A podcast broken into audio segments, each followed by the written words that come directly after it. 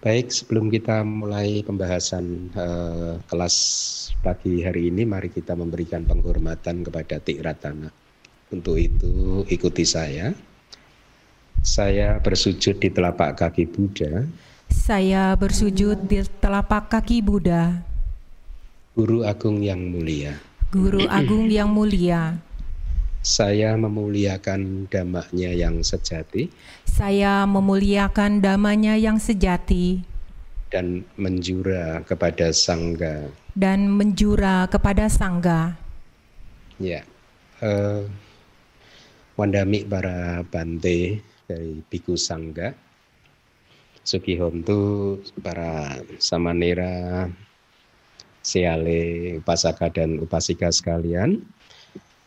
Semoga Anda semua dalam keadaan yang sehat, damai, dan bahagia. Pagi hari ini kita akan melanjutkan pembahasan Meta Suta, ya, Suta yang sangat terkenal, ya. Uh, seperti yang minggu lalu juga sudah saya sampaikan, ini sebenarnya file lama yang tertinggal begitu, tidak sem belum sempat di sampaikan kepada Anda semua. Jadi baru kali ini saya berkesempatan untuk menyampaikannya ya. Uh, dulu saya mempertimbangkan karena Suta ini sudah sangat terkenal, mungkin sudah banyak yang tahu, tetapi ketika melakukan survei ternyata pembahasan yang sesuai dengan kitab komentar itu uh, belum ada saya rasa ya. Uh, oleh karena itulah kemudian saya putuskan untuk menyampaikannya. Gitu. Nah, eh, sebelum saya sampaikan penjelasan dari kata, maka saya akan meminta PIC untuk membacakan terlebih dahulu sutanya, silahkan. Khotbah tentang cinta kasih, Meta Sutta, Kudaka Nikaya 5.8 Ini yang harus dilakukan oleh seseorang yang terampil dalam hal yang baik. Setelah memahami sepenuhnya keadaan yang damai tersebut, dia harus mampu menjadi lurus dan sangat lurus, patuh dan lembut tanpa kesombongan. Dia adalah orang yang legawa dan mudah dirawat, mempunyai sedikit tugas dan bergaya hidup sederhana, berindria yang tenang dan bijaksana, sopan, tidak serakah ketika berada di antara keluarga. Dia tidak melakukan kesalahan sekecil apa pun, yang oleh karenanya orang lain yang bijaksana akan mencelanya. Semoga semua makhluk bahagia dan aman. Semoga mereka menjadi bahagia di hati. Apa pun makhluk-makhluk hidup yang ada, yang lemah atau yang kuat tanpa terkecuali, mereka yang panjang atau yang besar, menengah, pendek, lembut atau kasar. Mereka yang terlihat atau tidak terlihat sama sekali. Mereka yang tinggal jauh atau dekat, yang telah lahir atau yang akan lahir. Semoga semua makhluk bahagia di hati. Tidak boleh ada orang yang menipu yang lain, tidak meremehkan siapa pun di mana pun dikarenakan oleh kemarahan dan pikiran antipati, tidak ada yang saling mengharapkan penderitaan. Seperti halnya seorang ibu yang akan melindungi putranya, satu-satunya putra dengan nyawanya. Demikian juga seseorang harus mengembangkan hati yang tanpa batas terhadap semua makhluk. Dan seseorang harus mengembangkan cinta kasih, hati yang tanpa batas terhadap seluruh dunia yang di atas, di bawah, dan melebar, tanpa batasan, tanpa permusuhan, tanpa musuh. Berdiri, berjalan, duduk, atau rebahan, selama seseorang tidak mengantuk, dia harus mempraktikkan perhatian penuh ini. Mereka menyebut ini sebagai tempat tinggal Brahma di sini dengan dan tidak jatuh ke pandangan, berakhlak sempurna dengan pandangan, setelah menyingkirkan keserakahan terhadap kenikmatan-kenikmatan indriawi, dia tidak akan pernah berada di rahim lagi. Oh, baik. Ya.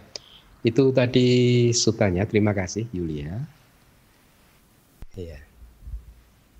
Jadi eh, minggu lalu saya sudah menyampaikan background eh, story-nya asal mula kenapa suta ini dibabarkan ya yang cukup detail. Saya rasa itu bagus juga untuk eh, Anda baca ulang, dipahami, diresapi supaya eh, Anda hmm, paling tidak seperti yang sering saya lakukan dulu ketika masih uh, berstatus sebagai mahasiswa, setiap kali membaca kitab suci itu saya selalu membayangkan bahwa saya sedang mendengarkan langsung dari Buddha, bahkan di kuti saya itu ada altar kecil dan saya beri apa poster Buddha, gambar Buddha yang sedang duduk bermeditasi di bawah uh, pohon bodhi begitu ya sering saya membayangkan saya berada di dekat Buddha. Memang itu kelihatannya hanya khayalan atau imajinasi tetapi saya merasakan efeknya itu cukup besar eh, membuat hati ini menjadi damai, juga memperkuat komitmen, mengingatkan saya terus tentang apa yang harus uh, saya lakukan sebagai seorang biku dan lain sebagainya dan lain sebagainya. Nah sama dengan membaca uh, uh, background story atau asal usul atau alasan kenapa suta ini dibabarkan juga uh, akan membuat anda menjadi lebih uh, terhubung dengan ajaran Buddha uh, khususnya di Meta Suta ini uh, karena mendapatkan gambaran yang utuh uh, dari awal sampai akhir nanti kenapa suta ini dibabarkan ya. Nah, pagi hari ini saya kita masih akan melanjutkan di uh, mungkin boleh dikatakan ini paragraf itu ya stansa atau paragraf yang pertama masih di nomor 143 seperti yang Anda bisa lihat di layar itu. Jadi minggu lalu juga sudah saya sampaikan uh, secara cukup detail juga tapi masih ada sisanya. Jadi kata-kata atau kitab komentar menjelaskan bahwa pada prinsipnya yang harus dilakukan oleh kita semua itu adalah adalah trio latihan eh, tiga latihan yaitu sila semadi dan uh, panya gitu. Ya itu pada prinsipnya ya. Uh, yang tidak boleh dilakukan adalah pelanggaran sila itu tidak boleh dilakukan Kemudian kegagalan pandangan, artinya kegagalan pandangan itu berarti memiliki pandangan-pandangan yang salah gitu ya. Itu tidak boleh dilakukan. Nah, pertanyaannya adalah kalau Anda tidak pernah mau membaca kitab suci dari penjelasan dengan penjelasan yang diberikan di dalam kitab komentar lalu bagaimana Anda tahu bahwa Anda itu sudah tidak mempunyai pandangan salah gitu ya. Atau bagaimana Anda yakin bahwa Anda sudah melakukan karma baik atau karma buruk karena definisi karma baik dan definisi karma buruk itu bukan sesuai dengan definisi kita yang kita ciptakan sendiri. Definisi itu harus sesuai dengan yang diberikan oleh Buddha dan para arahat di kitab-kitab uh, suci kita begitu ya. Nah, bagaimana juga kalau dalam kaitannya dengan pandangan salah, Anda sudah yakin bahwa Anda tidak melakukan uh, pandangan salah, apa sesuatu yang disebut sebagai pandangan salah. Memang benar bahwa pandak selama seseorang itu masih putu jana, maka dia tetap saja akan mempunyai pandangan salah. Tetapi walaupun demikian, bukan berarti itu menjadi alasan untuk membebaskan perilaku kita. Tidak ya. Kita tetap harus perilaku ini dikendalikan oleh ajaran oleh kitab suci ya. Uh, oleh karena itulah kembali kelas pariyati sasana seperti ini menjadi sangat penting dan sangat bagus sekali. Karena dari sini kita semua bahkan saya sebagai guru saja itu mendapatkan informasi-informasi fresh dari Buddha maupun dari para arahat ya. Nah, Kembali lagi, apakah Anda yakin kalau Anda tidak pernah mempelajari kitab suci, Anda itu uh, tidak melakukan sesuatu yang didorong oleh pandangan-pandangan salah. Gitu. Kalau Anda membaca kitab suci, Anda tahu, oh pandangan salah itu di samping ini adalah menolak bekerjanya hukum karma atau mungkin mempercayai bahwa kehidupan uh, setelah ini kekal atau kehidupan ini yang pertama, uh, yang satu-satunya dan seterusnya dan seterusnya masih ada lagi apa yang disebut sebagai dasak waduka mica didik yaitu eh, sepuluh landasan untuk kemunculan pandangan yang di, uh, kemunculan pandangan salah, sepuluh landasan kemunculan pandangan salah. Misalkan nadi dinang nadi itang nadi yutang nadi uh, apa tidak ada artinya tidak ada sesuatu atau tidak ada manfaat dari berdana, tidak ada manfaat dari melakukan dana dalam jumlah yang besar. E, seperti yang dulu pernah saya ceritakan, ketika ada satu umat Singapura baru pulang dari retret, dia keep on telling people bahwa nggak ada, nggak usah, nggak perlu berdana, langsung saja kita meditasi karena meditasi itu lebih tinggi dari berdana. Gitu. Iya, memang pernyataannya dana, sila, bawana. Bawana itu yang paling tinggi. Kalau dikatakan meditasi itu lebih tinggi dari dana dan sila, bisa benar, bisa salah. Benar dalam artian ketika Anda sudah berhasil menekan semua pancaniwarana, maka kondisi meditasi itu memang lebih tinggi tingkatannya. Dalam keadaan batin yang seperti itu, itu lebih tinggi tingkatannya mungkin dari dana dan sila. Tetapi kan Anda semua sering retret. Retret 10 hari belum tentu Anda berhasil menekan pancaniwarana yang muncul adalah uh, mungkin kilesa-kilesa terus. Nah, dalam keadaan yang seperti itu, meditasi yang seperti itu tentu saja tidak lebih tinggi dari dana dan sila. Tetapi apa pun itu, kita harus mempunyai sada kepada Buddha. Buddha sudah mengatakan bahwa uh, struktur dari latihan kita itu adalah dana, sila, bawana. Jadi kita harus yakin gitu bahwa ini Buddha mengajarkan struktur latihan seperti ini itu muncul dari uh, pengamatan beliau terhadap apa yang terjadi di dalam setiap kelahiran beliau dan di dalam setiap kelahiran makhluk makhluk gitu. Uh, di dalam salah satu kitab komentar ya kalau nggak salah ada kata-kata seperti ini kira-kira uh, tujuan kita berlatih atau menjadi murid Buddha adalah menghancurkan keserakahan atau menghancurkan tanha. Tanha, keserakahan, nafsu kehausan itu mirip uh, berasal dari cetasika yang sama.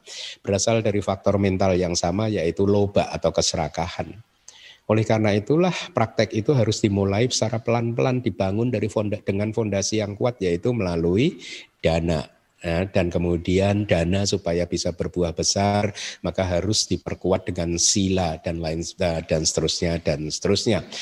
Nah itu tadi kembali lagi ke, ke, ke kitab komentar dari Suta ini. Kalau kita tidak pernah mau mempelajari kitab komentar, maka akan sulit buat kita untuk memastikan bahwa yang kita lakukan ini benar-benar sudah benar ya, karena apa yang kita anggap benar itu belum tentu benar itu ya. Eh, apa? Misalkan di dalam dasar waduka mica didik tadi 10 landasan pandangan salah tadi ada ada salah satu dari sepuluh itu misalkan mm, meyakini bahwa nggak ada buah dari karma baik atau karma buruk gitu ya.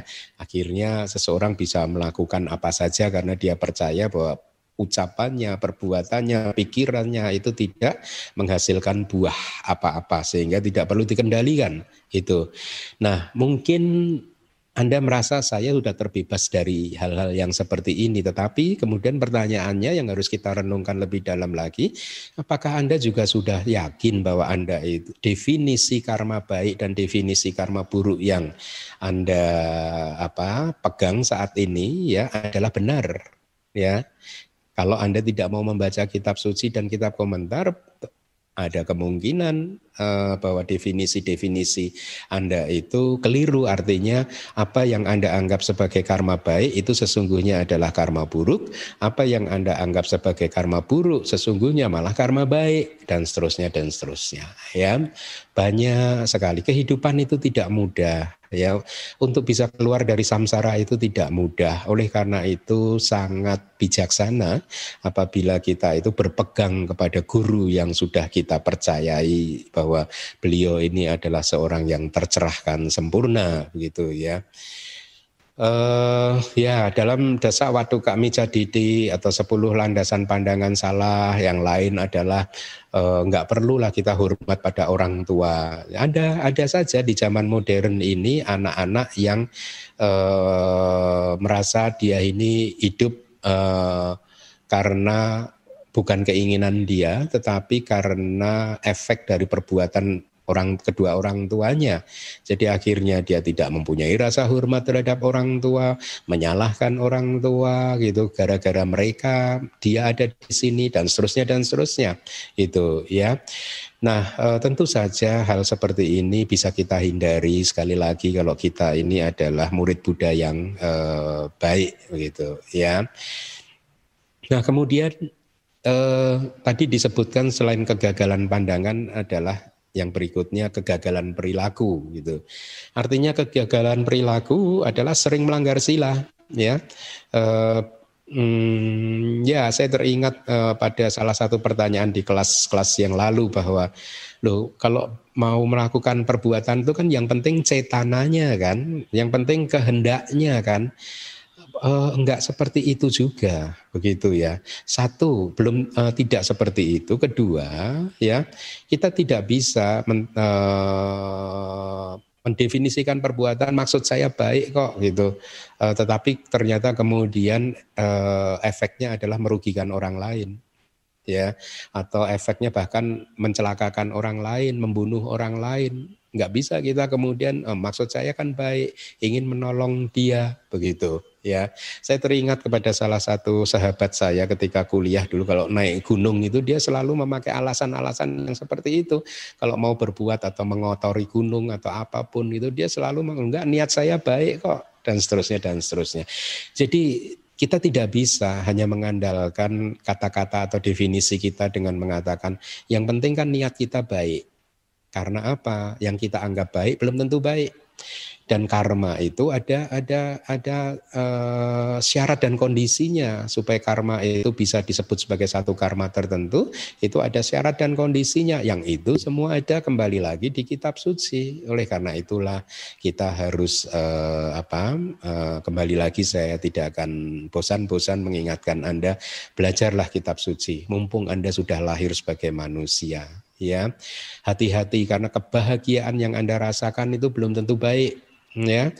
Ketika seseorang sedang berpacaran ketika mereka berduaan berpacaran mereka bahagia. Tetapi itu adalah kebahagiaan yang kemungkinan muncul dari keserakahan kebahagiaan yang muncul kemungkinan dari nafsu gitu. Jadi apa pun yang anda rasakan sebagai bahagia sukacita itu belum tentu baik loh. Itu bisa jadi itu karma buruk ya itulah mengapa keluar dari samsara itu sulit ya dan itulah mengapa saya kembali lagi ingatkan jangan buang-buang waktu eh, kembangkan saja pelajari kitab suci eh, apa eh, yang dijelaskan sesuai dengan kitab komentar bukan yang dijelaskan sesuai dengan pendapatnya Bante Keminda tapi harus dipegang penjelasan yang berdasarkan kitab suci. Nah, tadi ada juga kegagalan penghidupan itu ya. Jadi eh, kegagalan penghidupan itu ya mata pencaharian yang salah mendapatkan uang rezeki kekayaan dari pelanggaran-pelanggaran sila itu ya dengan berpikir bahwa apa ah nggak apa-apa lah melanggar sila sedikit nanti saya berdana gitu. Dana yang banyak toh nanti bisa ketutup kesalahannya. No hukum karma tidak seperti itu. Hukum karma tidak bekerja seperti timbangan. Anda melakukan karma baik eh, satu kilogram ah, nggak apa-apa kalau sekarang saya melakukan karma buruk satu on. Toh satu kilogram lebih berat daripada uh, dari satu on. Tidak seperti itu. Setiap karma itu adalah biji satu persatu individual dia bisa berbuah kapan saja. Yang satu on bisa berbuah terlebih dahulu, gitu ya. Uh, kan saya pernah memberikan contoh kan seseorang yang yang yang apa sering melanggar sila tapi sering berdana. Nah, dia agak kurang beruntung karena ternyata pelanggaran silanya itu menghasilkan kelahiran kembali sehingga akhirnya dia terlahir sebagai binatang. Tetapi karma dia berdana menghasilkan buah di kehidupan sehari-hari. Akhirnya apa? Dia menjadi binatang yang hidupnya nyaman, ya. Nah, uh, dengan demikian, eh, akhirnya kita bisa mengerti bahwa di dalam kehidupan ini kita bisa melihat ke sekeliling kita ada orang yang terampil dalam hal atau melakukan sesuatu yang baik tapi ada juga orang yang belum terampil dalam melakukan uh, sesuatu yang baik bahkan sebaliknya dia malah sering melakukan uh, karma buruk gitu. Nah, sehubungan dengan hal tersebut inilah seseorang yang tidak terampil dalam hal yang uh, baik itu ya kitab komentar menjelaskannya begini Seorang yang setelah menjadi seorang biku, dia tidak berjuang, tidak mengupayakan dirinya sendiri dengan cara yang benar gitu. Setelah menjadi pabajita, tidak hanya biku berarti ya, eh, sama nera, seyale, setelah berjubah tidak berjuang untuk menjadi seorang yang baik dan benar gitu. Jadi dia adalah seseorang yang cacat silanya gitu, yang mendapatkan penghidupan yang salah gitu. Saya itu pernah diskusi dengan uh, atau bukan diskusi, ada seorang umat yang mengatakan bahwa hmm, uh, sangat sulit loh mencari uh, pabacita yang nggak mau terima uang, nggak mau pegang uang begitu. Jadi seolah-olah dia men, apa, menurut dia seorang biku tidak memegang uang itu extraordinary. Saya mengatakan loh Seharusnya ini bukan extraordinary, ini wajar-wajar saja karena memang itu seharusnya seperti itu begitu. Jadi uh, ada ada ada cara ini yang yang yang yang berbeda, yang keliru gitu. Menurut orang-orang itu dianggap extraordinary, tapi seharusnya itu bukan extraordinary, itu wajar. Itu ya harusnya ya seperti itu gitu ya. Tidak pegang uang ya tidak pegang uang gitu. Ya. Nah, oke. Okay, jadi Itulah orang-orang yang tidak terampil, udah memakai jubah tetapi tidak mau berjuang gitu ya. Malah sibuk dengan urusan-urusan yang harusnya dilakukan oleh umat misalkan begitu. Seorang pabacita tentu saja berbeda dengan umat ya. Kita memakai jubah ya gaya hidup kita tidak seperti umat harusnya itu ya. Uh, tetapi tentu saja uh, yang minggu lalu juga sudah saya sampaikan beberapa kali, meskipun suta ini disampaikan untuk para biku, uh, harusnya ini juga applicable, bisa dipakai, bisa dimanfaatkan juga untuk para umat dengan uh, standarnya sendiri ya standar sebagai umat sebagai upasaka dan upasika ya. jadi seorang yang seperti yang tadi saya ceritakan itu adalah orang yang cacat silanya ya. Dia mendapatkan penghidupan yang salah gitu. Dia sibuk dengan ini sibuk dengan itu gitu ya. Tidak fokus hanya pada belajar dan bermeditasi. Kita pabacita ini kan harusnya fokusnya itu hanyalah belajar dan meditasi atau mengajar. Sudah selesai. Tidak sibuk disibukkan dengan urusan-urusan yang lain gitu ya. Nah jadi kalau di kitab suci bahkan seperti ini ada diberikan contoh gitu seorang pabacita gitu masih meneruskan pekerjaannya sebagai seorang dokter gitu ya.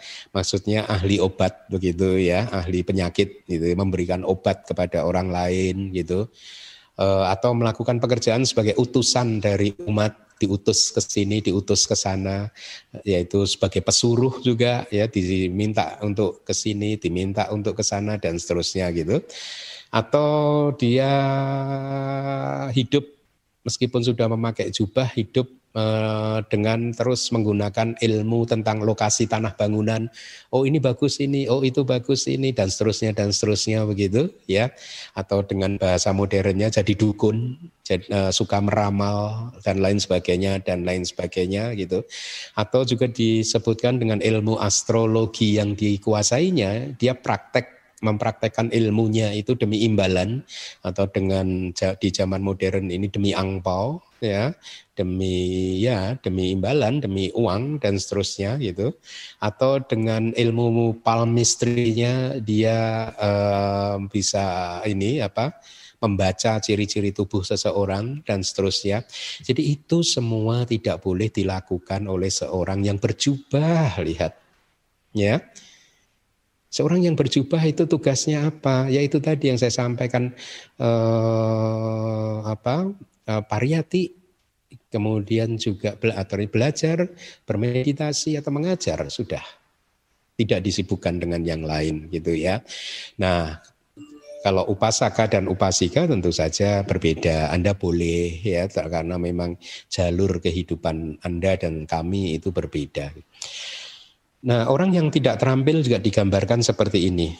Dia atau biku itu mengembara di enam jenis wilayah penjelajahan yang salah, yaitu maaf ya, di antara para pelacur gitu, di antara janda-janda, di antara pelayan perempuan atau homoseksual, di antara para bikuni dan warung-warung dan sekitarnya ya dan lain sebagainya. Dia hidup berasosiasi atau berkumpul dengan dekat dengan para raja, men, perdana menteri raja, para guru sektarian, bahkan berkumpul dengan guru sektarian itu artinya guru dari kepercayaan yang lain atau guru yang uh, bukan berasal dari uh, Buddha dan para muridnya gitu ya. Eh, berasosiasi atau berkumpul dengan perumah tangga dengan cara yang tidak pantas ya. Berkumpul dengan perumah tangga boleh tetapi harus dengan cara yang uh, pantas ya. Nah, jadi Anda sekarang tahu kan kehidupan seorang pabacita itu banyak aturannya begitu ya. Jadi kalau Anda melihat seorang pabacita kok uh, sepertinya kok uh, berbeda dengan apa yang Anda harapkan. Saya harap Anda tahu bahwa memang para pabacita itu mempunyai peraturan-peraturan disiplin yang harus dipatuhi ya. Yang uh, itu sudah diambil kayak kami ya. Itu ketika ditahbiskan kami tahu ada peraturan-peraturan yang kami harus mematuhinya dan uh, itu seharusnya uh, kami tegakkan gitu. Nah dia juga Pak Bajita itu juga berasosiasi eh, berkumpul dan sering mengunjungi keluarga-keluarga seperti eh, keluar seperti keluarga sering berkunjung ke rumah-rumah eh, seperti keluarga yang tidak memiliki sada ya tidak taat atau bahkan juga keluarga yang pelit suka mencaci suka mencela yang suka ngomongin orang mengharapkan kerugian mengharapkan kecelakaan celaka, kemudian eh, dan seterusnya dan seterusnya. Ini adalah seorang biku juga yang tidak terampil dalam hal yang baik. Jadi sama juga Anda harus terampil dalam hal yang baik. Kalau Anda tahu berkumpul dengan si A, si B hanya membuat kilesa Anda itu naik eh, muncul, maka untuk sementara waktu atau apa Anda harus menjaga jarak itu menjaga jarak demi menjaga batin Anda supaya kilesa-kilesa tersebut tidak muncul gitu ya. Nah, jadi kadang uh, saya sering-sering juga uh, dalam kontemplasi saya itu ada enaknya juga ya, ada maaf ya, bukan pandemi ini enak, tetapi saya melihat sisi positifnya bagi saya karena membuat saya mendapatkan kesempatan selama lebih dari 8 bulan ini di Mega Mendung ini sendirian gitu. Praktis boleh dikatakan mungkin uh, ya, sen ya sendirian, banyak waktu yang saya ini sendirian dan itu ternyata juga uh, tidak buruk bagi saya gitu ya. Ada manfaatnya ya. Nah uh, selanjutnya seseorang yang setelah menjadi pabajita dia mengupayakan dirinya sendiri dengan cara yang benar, yang uh, dengan cara meninggalkan cara-cara yang salah dalam hal seperti yang tadi sudah saya sampaikan ya yang berharap untuk menjadi tegak kokoh stabil di dalam empat kesucian perilaku. Empat kesucian perilaku itu satu parisudi sila ya. Jadi biku kalau biku itu silanya ada empat klasifikasi gitu. Patimoka kemudian indria sangwarasila atau uh, pengendalian indria-indria, kemudian ajiwa parisudi sila, yaitu kesucian cara penghidupan saya, yaitu tidak boleh minta, tidak boleh memberi kode, tidak boleh ini dan itu dan seterusnya gitu. Ya berkaitan dengan tidak boleh memberi kode, saya kemarin bersyukur gitu, pengurus DBS menghubungi saya dan mau berdana layar besar gitu, layar monitor besar gitu. eh, kebetulan sekali karena memang saya juga membutuhkannya begitu ya karena ternyata komitmen saya untuk menerjemahkan kitab suci makin panjang sehingga dengan adanya eh, layar besar ini pasti akan sangat eh, membantu begitu. Jadi bersyukur kemarin ada umat yang mau dana begitu. Nah, lihatlah gitu ya. Eh, mungkin orang-orang berpikir Bante Keminda bosnya DBS, tetapi ya begitu uh, saya uh, berusaha lah ya berusaha gitu. Tidak suka minta-minta gitu ya. Kalau anda tahu dulu saya menulis tiga buku atau empat buku pertama itu hanya memakai laptop 11 inci loh di DBS itu. Saya hanya memakai laptop 11 inci sampai kemudian ada murid juga yang berdana uh, layar besar. Jadi akhirnya mata saya agak tertolong.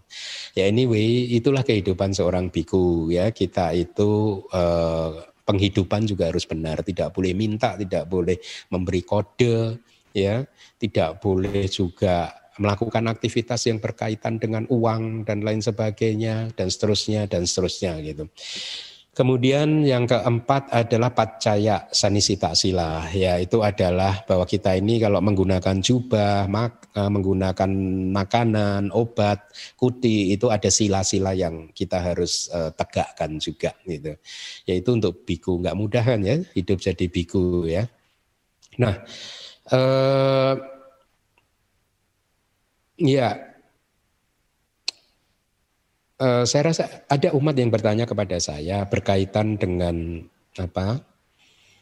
Dengan broadcast dari uh, atau cuplikannya, cuplikan video yang kemarin diedarkan oleh DBS tentang uh, apa, apakah boleh menangis atau tidak, begitu. Kemudian dia bertanya yang tadi saya baca belum sempat saya jawab.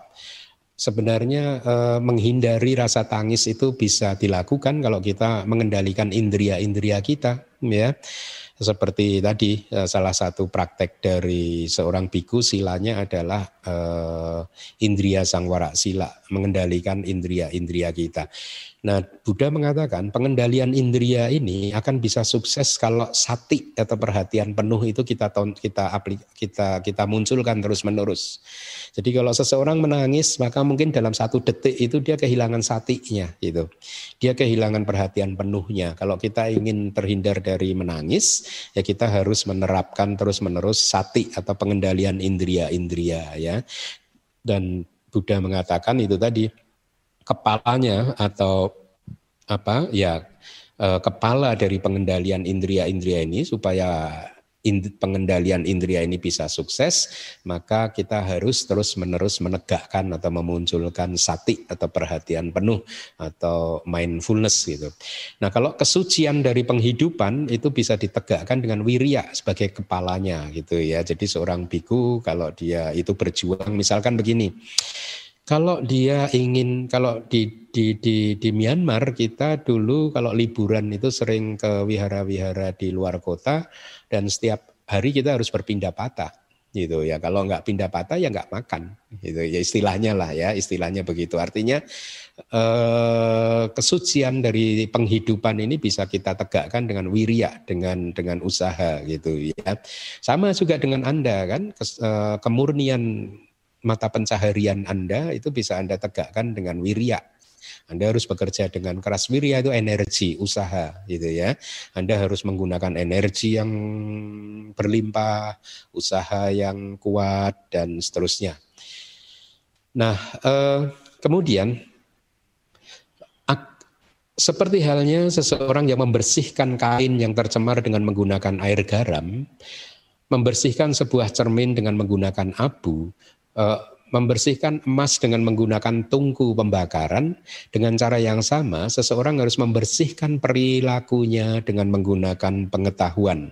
Itulah mengapa kembali lagi pariyati sasana itu penting karena hanya dari sini Anda mendapatkan pengetahuan e, dari kitab suci ya maksudnya tidak harus dari kelas ini gitu. Apa pun yang mengajarkan kitab suci yang dikupas berdasarkan kitab komentar dan subkomentar itu penting. Anda bisa mendapatkan banyak pengetahuan e, di sana gitu. Tidak hanya sebenarnya itu demi tegaknya ajaran Buddha itu sendiri tapi juga demi kemajuan karir spiritual Anda gitu di dalam samsara ini paling tidak pada saat ini meskipun kehidupan Anda Anda sudah memilih jalur sebagai perumah tangga tetapi pariyati Anda Anda tekuni ya pasti itu ada manfaatnya gitu ya. Nah, kemudian eh, Uh, ya, kata-kata juga mengatakan seperti ini. Hendaknya kita semua, para biku dan juga mungkin bisa sampaikan untuk Anda juga harusnya sama, itu melindungi sila-sila kita seperti seekor induk ayam melindungi telurnya, sapi melindungi ekornya, seorang perempuan yang memiliki satu anak melindungi putra satu-satunya yang disayangi, seorang laki-laki yang hanya mempunyai mata satu melindungi satu matanya tersebut, dan seterusnya. Dan dan seterusnya. Nah, terus ada yang menarik lagi seperti yang dilakukan oleh para biku. Jadi biasanya para biku itu di setiap petang dan juga eh, pagi hari gitu bertekad untuk mau mau menjaga sila dan di petang harinya eh, biku akan merenungkan apakah di sepanjang hari dari bangun tidur di pagi hari sampai malam hari ini saya sudah berhasil menegakkan sila saya atau masih ada pelanggaran-pelanggaran kecil dan seterusnya gitu. Nah, Anda boleh adopsi ini juga gitu. Pagi Anda bangun tidur, Anda niatkan, Anda mulai ya, bertekad di depan Buddha Rupang bahwa saya akan mengisi hari ini dengan menjaga sila-sila saya. Kemudian di malam hari ketika sudah selesai semuanya, makan sudah selesai, mau berangkat tidur, Anda merenung sebentar apakah seharian ini Anda berhasil uh, menjaga sila-sila Anda atau tidak gitu ya. Nah, itu bagus ya, jadikan itu praktek keseharian Anda gitu ya. Kemudian seorang yang telah kukuh di dalam sila yang membuatnya terbebas dari penyesalan akan berjuang kemudian untuk melumpuhkan kilesa-kilesa dia akan melakukan persiapan dengan objek kasina dan menghasilkan pencapaian-pencapaian meditatif. Pencapaian-pencapaian meditatif ini adalah pencapaian jana atau pencapaian bahkan pengetahuan-pengetahuan wipasana ya. Itu yang dimaksud. Jadi itulah yang disebut juga sebagai seseorang yang terampil dalam hal yang baik itu. Atau seseorang yang setelah bangkit dari pencapaian meditatif seperti yang tadi saya sampaikan, memahami formasi sepenuhnya dan mencapai ke arahantaan, artinya menjadi seorang arahat gitu. Ini pun adalah puncak dari keterampilan dalam hal yang baik. Jadi tujuan puncaknya adalah mencapai uh, ke arahantaan. Sehubungan dengan hal, hal tersebut, sejauh ini mereka yang dipuji sebagai orang yang terampil dalam hal yang baik dengan dasar perilaku yang membuatnya terbebas dari penyesalan. Ini penting ya. Kita harus hidup menjadi seseorang yang benar-benar terbebas dari penyesalan. Caranya bagaimana? Bukan dengan cara cuek, bukan caranya dengan menjaga sila yang bersih tidak ada pelanggaran, tidak ada kesalahan ya yang kita lakukan itulah e, terbebas dari penyesalan yang dimaksudkan gitu. Bukan melupakannya, tidak memikirkannya, cuek terus e, melakukan kesalahan terus-menerus kemudian cuek lagi enggak seperti itu gitu ya atau dengan berjuang dalam praktek pelumpuhan kilesa melalui jalan dan buah ya. Jadi mereka ini juga adalah orang-orang yang terampil dalam hal yang baik. Nah tadi dikatakan uh, kita harus mampu menjadi orang yang lurus. Ya lurus di sini artinya tidak ada sifat yang mengelabui, triki, penuh penuh akal, uh, akal atau tipu muslihat. Ya kadang kan gitu kan. Saya pernah dulu kalau nggak salah uh, kalau berkumpul dengan teman-teman saya dari Fakultas Hukum, maaf ya bukan apa-apa. Orang-orang suka mix joke ya. Kita mengerti hukum supaya bisa mencari celah untuk uh, lolos dari jebakan hukum begitu ya. Uh, meskipun itu mungkin tidak selalu harus diartikan sebagai satu hal yang negatif, tetapi kadang ada orang yang penuh trik, dia juga bisa mentrik gitu. Kalau dia udah tahu peraturan winaya seperti ini, peraturan sila seperti ini, dia trik, dia cari jalan lain supaya bisa melakukan sesuatu yang bisa memuaskan kilesa-kilesanya. Ya tentu saja itu pun juga tidak benar, itu bukan perilaku yang baik.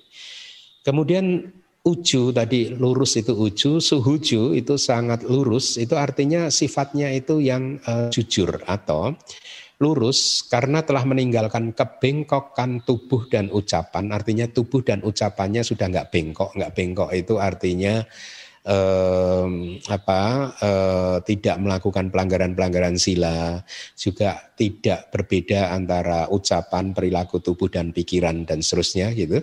Sangat lurus itu artinya dia telah meninggalkan kebengkokan batin. Jadi batinnya sudah uh, lurus. Atau lurus itu karena dia disebut lurus karena dia tidak memperlihatkan kualitas sila yang tidak eksis di dalam dirinya. Ada kan seseorang yang pura-pura silanya bagus gitu ya, padahal sesungguhnya dia sering melanggar sila ya. Nah ini enggak kalau orang yang lurus dia enggak pura-pura lagi, dia tidak memperlihatkan seolah-olah kualitas silanya itu baik padahal sebenarnya buruk, tidak itu ya. Uh, sangat lurus artinya dia adalah orang yang tidak setuju pada keuntungan yang muncul karena kualitas sila yang tidak eksis gitu. Jadi artinya uh, ya kalau Papa Cita ini kan sering menerima dana dari umat kan ya. Uh, dana itu bukan uang ya, tapi empat kebutuhan pokok, makanan, obat-obatan dan seterusnya begitu. Dia tidak tidak akan uh, menerima sesuatu yang menurut dia itu tidak sesuai atau dia tidak pantas untuk uh, menerimanya.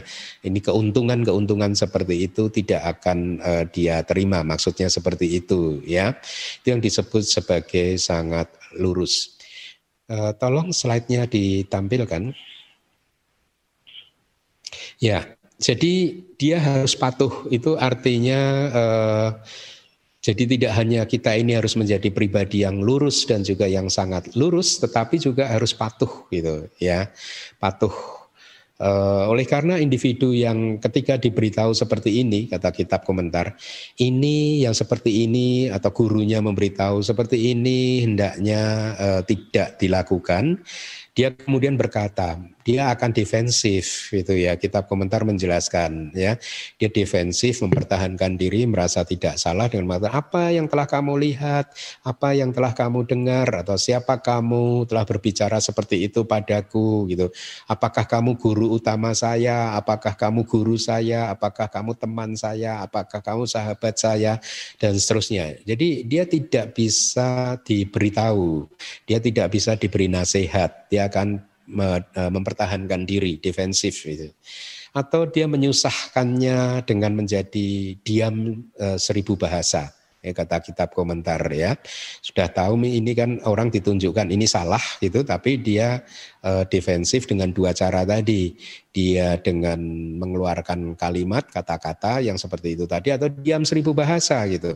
Atau setelah menerima nasihat tersebut, dia tidak melaksanakannya itu kata uh, kitab komentar. Berarti ini adalah orang yang tidak patuh begitu ya.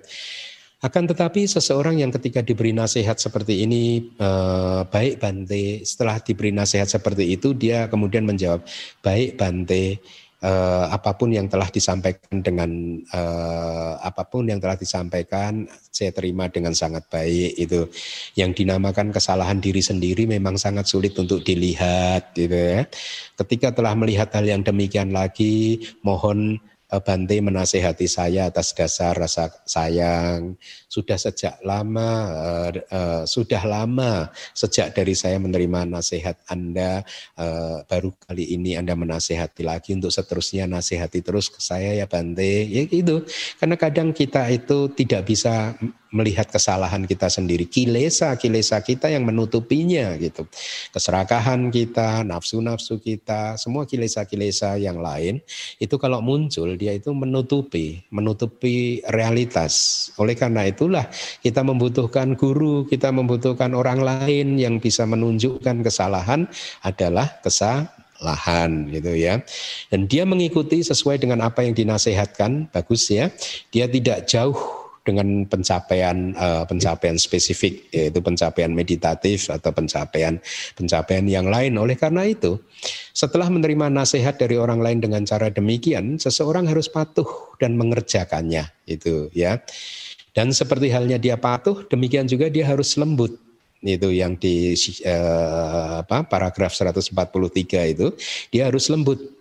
Dia tidak harus lembut dan harus uh, tetap tegas sehubungan dengan keterlibatan sebagai pelaksana tugas dan pesuruh dan lain-lain dari umat perumah tangga. Artinya kalau dia tahu bahwa uh, umat uh, sedang melakukan sesuatu yang uh, menurut dia itu tidak baik, dia harus tegas. Ya, saya ulangi kata-kata dari kitab komentar itu bahasa palingnya begini. Ya ta cak suwaco, ya seperti halnya dia adalah orang yang patuh, ewang mudu asa. Maka demikian pula dia harusnya mudu, dia harusnya lembut gitu ya. Gahate ti duta gamana pahina gamana disu niyun tata mudu bawang akatwa tado hutwa. Jadi dia tidak harus lembut sebenarnya apabila umat itu akan melakukan sesuatu yang salah. Jadi dia tidak harus lembut dan harus tetap tegas.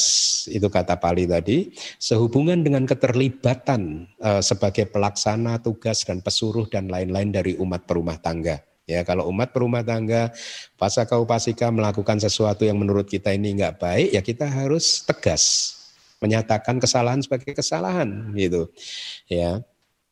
Eh, selanjutnya, dia harus lembut itu artinya dalam hal praktek yang menjadi kewajiban di sepanjang kehidupan spiritual. Itu yang saya katakan tadi. Pabacita itu kehidupannya, tugasnya hanyalah belajar, praktek meditasi, mengajar. Sudah, itu saja. Di luar itu salah, di luar itu tidak baik. Ya, eh, dalam bermeditasi pun juga kitab komentar mengatakan tidak menyiksa diri dan lain-lain. Gitu siap dalam pelaksanaan berbagai macam tugas seperti emas yang sudah siap dibentuk menjadi perhiasan apa pun gitu ya.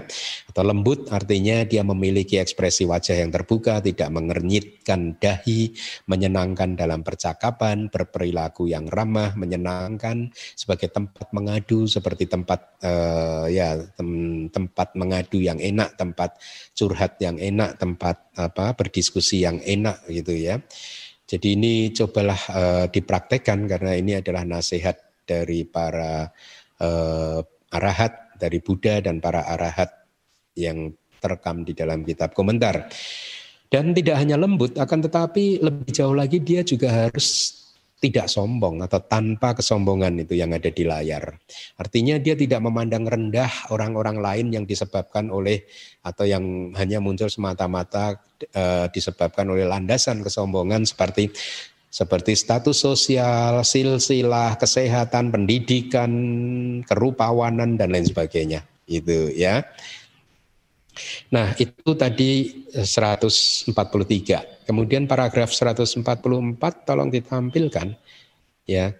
Jadi dengan demikian eh, kita masuk di paragraf berikutnya. Buddha telah memberitahu beberapa hal yang harus dilakukan oleh seorang biku, khususnya yang bertempat tinggal di hutan yang berharap untuk berada pada keadaan damai atau oleh seseorang yang sedang mempraktekkan untuk mencapai keadaan yang damai.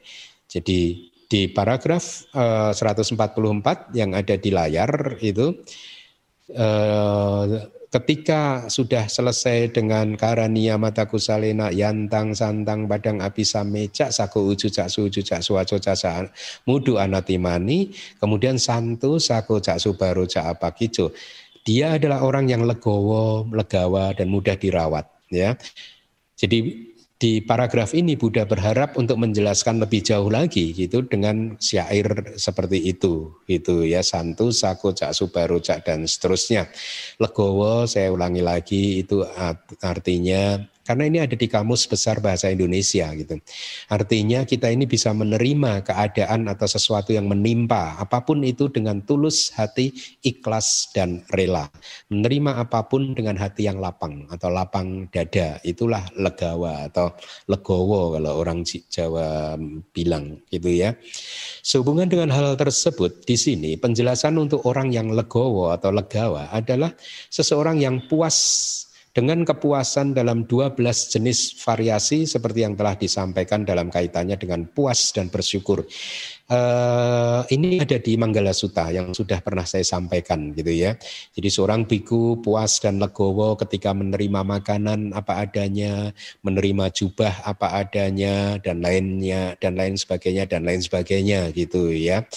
Uh, tidak banyak keinginan gitu. Dia tidak banyak keinginan gitu ya. Begitu kalau kebutuhan kita saya butuh ini ya dia akan diam gitu kecuali kemudian ada umat yang mau berdana ya dia akan kemudian e, menerimanya gitu jadi dia tidak banyak keinginan gitu Artinya dengan kata lain dia bisa menikmati apa yang ada tanpa memikirkan sesuatu yang tidak ada.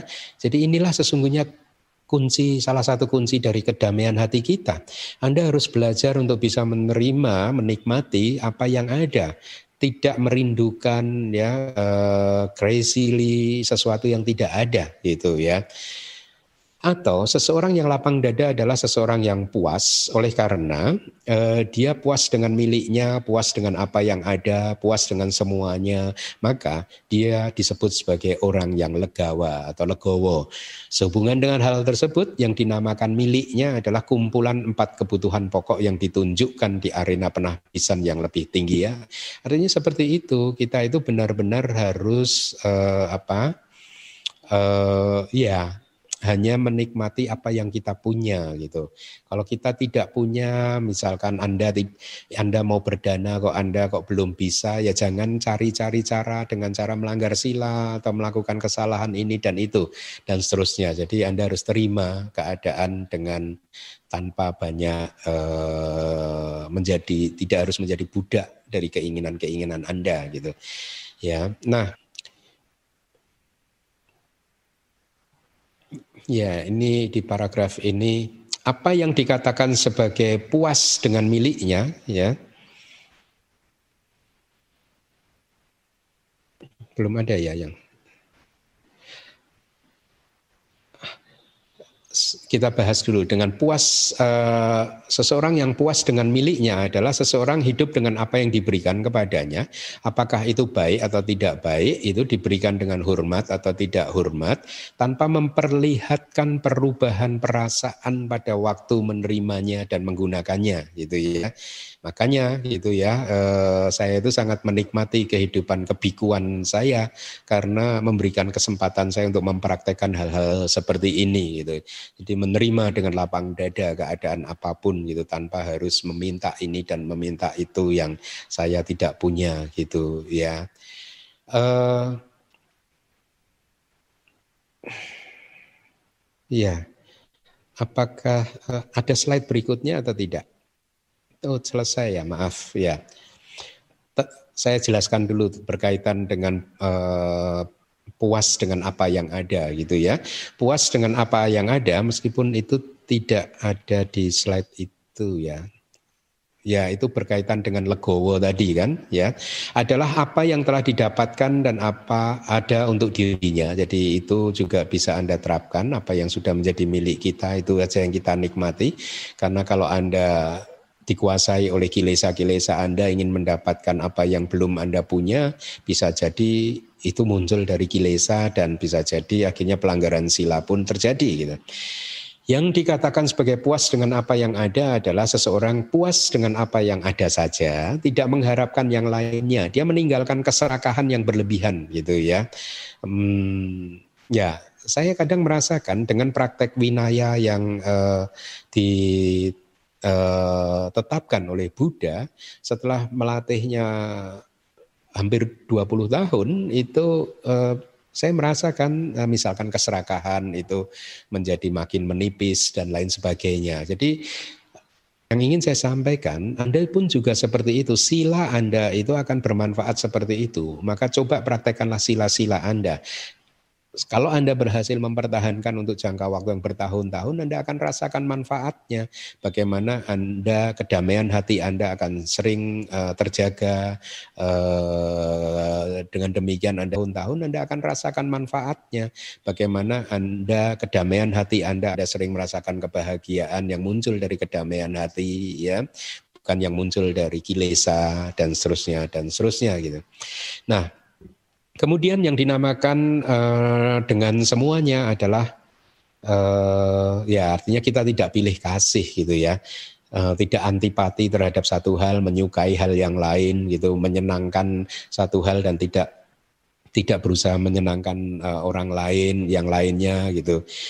Terus yang dikatakan sebagai puas dengan semuanya adalah uh, berada dalam keadaan puas dengan cara yang sama dalam kaitannya dengan uh, semua objek. Baik, eh, karena waktu juga sudah eh, saya rasa cukup, maka saya rasa eh, ceramah pagi hari ini kita cukupkan sampai di sini. Minggu depan masih kita akan lanjutkan di untuk para penjelasan di paragraf-paragraf berikutnya. Terima kasih, semoga kebajikan yang sudah Anda kumpulkan dari pagi hari sampai saat ini bisa menjadi kondisi yang kuat untuk pencapaian maga, palak, dan nibana Anda. Sadu, sadu. Sadu. Anumodana Bante atas penjelasan metasuta yang telah disampaikan kepada kami pagi ini. Semoga kami mendapatkan manfaat tertinggi dari pendengaran Dhamma hari ini. Bagi kalimita yang membutuhkan slide kelas Pariyati Sasana ini juga dapat mengunduh di website DBS di www.damawihari.or.id. Selanjutnya, kita akan segera memasuki sesi khusus hari ini, di mana seperti yang sudah kami informasikan di awal kelas bahwa hari ini kita akan memperingati Hari Guru Nasional yang jatuh pada tanggal 25 November setiap tahunnya. Tradisi peringatan Hari Guru ini pun sudah kami lakukan sejak awal berdirinya DBS dan pastinya ini merupakan momen khusus yang sangat berharga untuk menyampaikan rasa terima kasih kita semua kepada uh, sebagai murid kepada Bante Keminda selaku guru kita semua yang tidak mengenal lelah dalam mengajarkan sadama atau dhamma yang murni kepada kita semua selama ini. Dikarenakan kondisi pandemik saat ini pun, maka peringatan Hari Guru tahun ini juga akan diwakili dengan menayangkan beberapa video ungkapan terima kasih kepada Bante Keminda dari beberapa perwakilan murid. Sebelum kita menyaksikan video-video ucapan tersebut, kami akan meminta perwakilan dari pengurus Yayasan DBS yaitu Bapak Pranoto untuk mempersembahkan sebuah rangkaian bunga kepada Buddha. Kepada Bapak Pranoto kami persilahkan.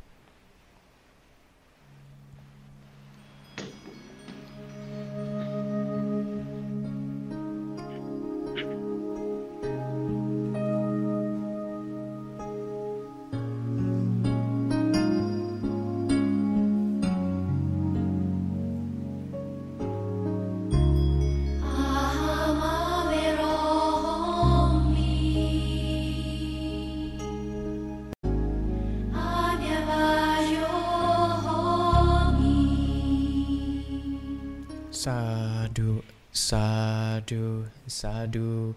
Terima kasih kepada Bapak Pramanato sebagai perwakilan dari pengurus Yayasan DBS. Sekarang waktunya kita menyaksikan video ucapan yang pertama, di mana video ucapan terima kasih ini akan disampaikan oleh Samanera Kemacara dan saya Lai Kemanyani selaku perwakilan dari murid Samana dan Pabacita. Wandami, Wandami Bante, Bante. Untuk Sihontu semuanya. Berkenaan dengan peringatan Hari Guru yang diadakan Dhamma Wihari Buddhist Studies pada hari ini, saya sebagai murid Bante Keminda ingin menghaturkan rasa terima kasih kepada guru saya Bante Keminda atas welas asih dan cinta kasih beliau dalam membimbing dan mengarahkan saya sampai saat ini. Semoga Bante selalu dalam keadaan sehat, damai dan sejahtera sehingga dapat membimbing kita semua dalam mempelajari kitab suci Tipitaka. Dan untuk kelas online yang diadakan DBS lama ini, saya sangat mengapresiasi karena dengan adanya kelas online ini, saya banyak mendapatkan pemahaman baru mengenai dhamma yang belum saya dapatkan sebelumnya dan juga sangat bermanfaat sekali bagi umat-umat Buddhis yang berada di luar kota yang ingin mengakses dan mempelajari dhamma melalui kanal YouTube. Akhir kata sekali lagi selamat hari guru Bante Keminda. Semoga cita-cita luhur Bante Keminda tercapai. Buddha Sasanang cirang hitatu sadu sadu sadu pada hari ini kita merayakan Hari Guru tahun 2020. Saya ingin mengucapkan rasa terima kasih sedalam-dalamnya kepada Bante Keminda selaku guru dan upajaya saya. Pada awalnya tahun 2012 saya bertemu tanpa sengaja dengan Bante Keminda yang saya percayakan adalah karena dari karma baik saya yang menggiring saya pada akhirnya saya bisa bertemu dengan beliau. Saat itu saya tidak menyadari apa pentingnya belajar. Saya hanya ingin uh, bermeditasi dan bermeditasi seperti itu. Jadi pada saat saya dikirim pertama kali ke Sri Lanka, itu pun saya tidak merasakan uh, apa belum terlalu mengerti apa pentingnya belajar. Begitu juga pada saat saya dikirim ke Myanmar, ke ITBMU. Saat saya setelah menyelesaikan diploma, saat itu pun saya pernah meminta Bante Keminda untuk berhenti, tapi untungnya Bante Keminda tidak memberikan izin, sehingga pada akhirnya saya bisa lulus. Dan ternyata saya cukup beruntung karena ternyata saya bisa lulus dengan qualified pada saat Bante menyatakan kebahagiaan bahwa saya lulus dengan qualified. Di situ saya merasakan kebahagiaan tersendiri. Saya mulai menyadari bagaimana peran seorang murid itu pun sangat penting. Pada saat murid berhasil, maka seorang guru akan merasakan kebahagiaan. Jadi pada saat saya diminta mengajar di DBS, mengajar Pali, secara online, saya pun menyadari bagaimana saya dapat merasakan kebahagiaan-kebahagiaan pada saat uh, ajaran-pelajaran yang saya ajarkan itu dimengerti oleh murid-murid saya. Semoga juga nanti banyak murid-murid saya yang berhasil menyelesaikan buku yang kami gunakan di dalam kelas. Jadi bagi saya sendiri, saya hanya berperan sebagai perpanjangan tangan dari Bante Keminda untuk dapat memberikan kebahagiaan-kebahagiaan yang telah saya dapatkan selama saya berjalan di dalam Dhamma. Semoga ajaran Buddha ya Dhamma yang agung yang mulia itu benar-benar bisa dapat bertahan lama. Semoga para generasi penerus-penerus kita nanti tetap banyak yang dapat merasakan manfaat dari adanya Dhamma.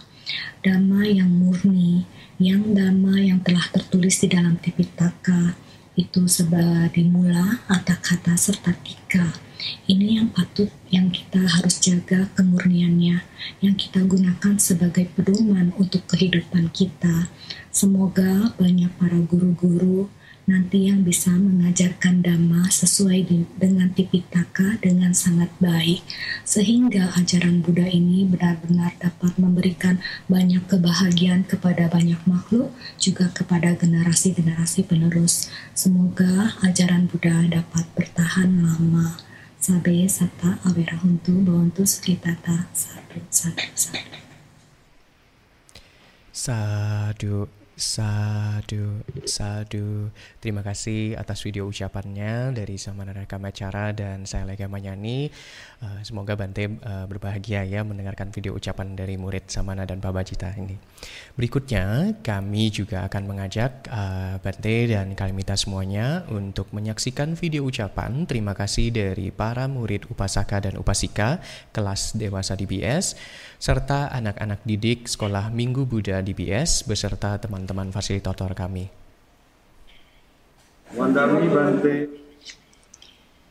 Asin adalah berkah buat bangsa Indonesia. Beliau tidak hanya memberikan buah hasil panen, tapi mengajarkan kita untuk bercocok tanam dan juga memberikan bibit unggul dengan mencetak murid-murid berkualitas tinggi seperti Bu Magdalena dan Bu Vero yang bisa meneruskan ajaran in Asin style. Apakah stylenya Asin Keminda? Padat, banyak contoh yang simple and we all can relate to dalam keseharian, berisi dan banyak makna. Meleng sedikit, sudah lost the meaning. Jadi benar-benar harus mindful mendengarkan ceramahnya Asin. Bukti yang lain bahwa as ceramahnya Asin sangat padat dan berisi adalah dari English subtitling yang dikerjakan suami saya. Suami saya Indra Siswanto in charge di kanal YouTube untuk Dhamma Cakratra Los Angeles. Dan kebetulan Asin pernah memberikan desana di DCT. Untuk duration satu caption, subtitle asing itu bisa sampai 2-3 baris karena artinya sangat padat. Saya dan keluarga merasa sungguh beruntung. Walaupun belum, perta, belum pernah bertemu dengan Asin secara langsung, tapi bisa mendengarkan desananya sehingga menjadi merasa dekat. Satu hal lagi yang saya benar-benar apresiatif adalah organization. Video Asin sangat terstruktur dari segi materi maupun organisasi dan kualitas. Ini juga pujian untuk pengurus DBS. Saya sangat menghargai hasil karya dan kerja nyata Asin, sehingga saya melamar kerjaan kepada Asin dengan submit resume. Apa saja tugas yang bisa saya kerjakan dari jarak jauh, yang bisa meringankan meringankan pekerjaan Asin sehingga Asin bisa fokus on what he's great at, saya bersedia melakukannya. Maha Anumodana Asin Keminda, selamat Hari Guru. Terima kasih terus berjuang menjadi great spiritual teacher bagi kita semua dan juga kepada pengurus DBS, terima kasih terus mendukung Asin. You guys are amazing. Sutiotu dalam rangka memperingati Hari Guru Nasional tahun 2020, kami akan membacakan puisi untuk guru kami Asin Keminda. Terima kasih Bante Guru Kehidupan Kami, karya Hendrickson. Pelangi Dhamma tidak akan pernah terpancar. Kehidupan suci tiada akan pernah terlaksana di saat debu kilesa menghampiri dan lobang yang memasuki pikiran. Terlihat setitik cahaya yang kami cari yang tersiar dari sudut-sudut bibir Bante membabarkan Dhamma Buddha nan agung. Bante menerangi batin kami yang gelap, batin yang hampir menjerumuskan masa depan kami. Bante menyinari hidup kami dengan lentera dhamma yang tiada akan pernah sirna diterpa angin usia. Anumodana Bante. Terima kasih kepada Asin Keminda dan kepada tim DPS atas semua perjuangannya sehingga kami di masa-masa pandemi ini masih dapat mendengarkan dhamma, belajar dhamma, dan juga memupuk kebajikan. Terima kasih. Sukiyotu Namo Buddhaya. Wandami Bante Semoga Bante dalam kondisi sehat, damai, dan berbahagia. Di kesempatan Hari Guru ini, izinkan kami menyampaikan ungkapan terima kasih kami sebagai murid Buddha yang selama ini mendapatkan bimbingan Bante. Dengan pengetahuan damai yang telah Bante babarkan, kami bisa menjalani kehidupan ini lebih baik dan bahagia. Dan juga merasakan kebahagiaan itu dengan kebajikan yang kami berbuat. Kegiatan kelas online DBS bersama Bante adalah sesuatu yang belum pernah terjadi di antara umat Buddha sebelumnya. Ini memberi sebuah motivasi untuk terus belajar karena jarak bukanlah halangan dan bisa diakses kapan pun. DBS telah sukses membuktikan bahwa ajaran Buddha sangat cocok dengan kemajuan zaman. Untuk DBS, terus semangat dan berinovasi dalam melayani kebutuhan umat untuk Dhamma serta lebih merangkul generasi muda sebagai penerus Dhamma di masa depan. Terima kasih BDS, Anu Modana Bante, Buddha Sasanam Ciram Kitatu. Suki Hontu, selamat Hari Guru Bante Keminda. Terima kasih atas bimbingan Bante selama ini, terutama di saat pandemi. Kami sekeluarga bisa mengikuti kelas pariyati sasana secara online. Jika pada hari Minggu kami sekeluarga tidak ada acara, kami selalu mendengarkan ceramah Bante. Terima kasih banyak juga kepada Bante atas semua buku-buku yang telah Bante tulis dan terjemahkan. Semuanya sangat bermanfaat bagi kami. Terima kasih juga kepada Bante atas tekad dan niat Bante untuk menerjemahkan Tipitaka, kitab komentar, dan kitab subkomentar dari bahasa Pali ke bahasa Indonesia. Terima kasih juga kepada tim Dhamma Wihari Buddhist Studies yang selalu kompak dan profesional dalam melayani.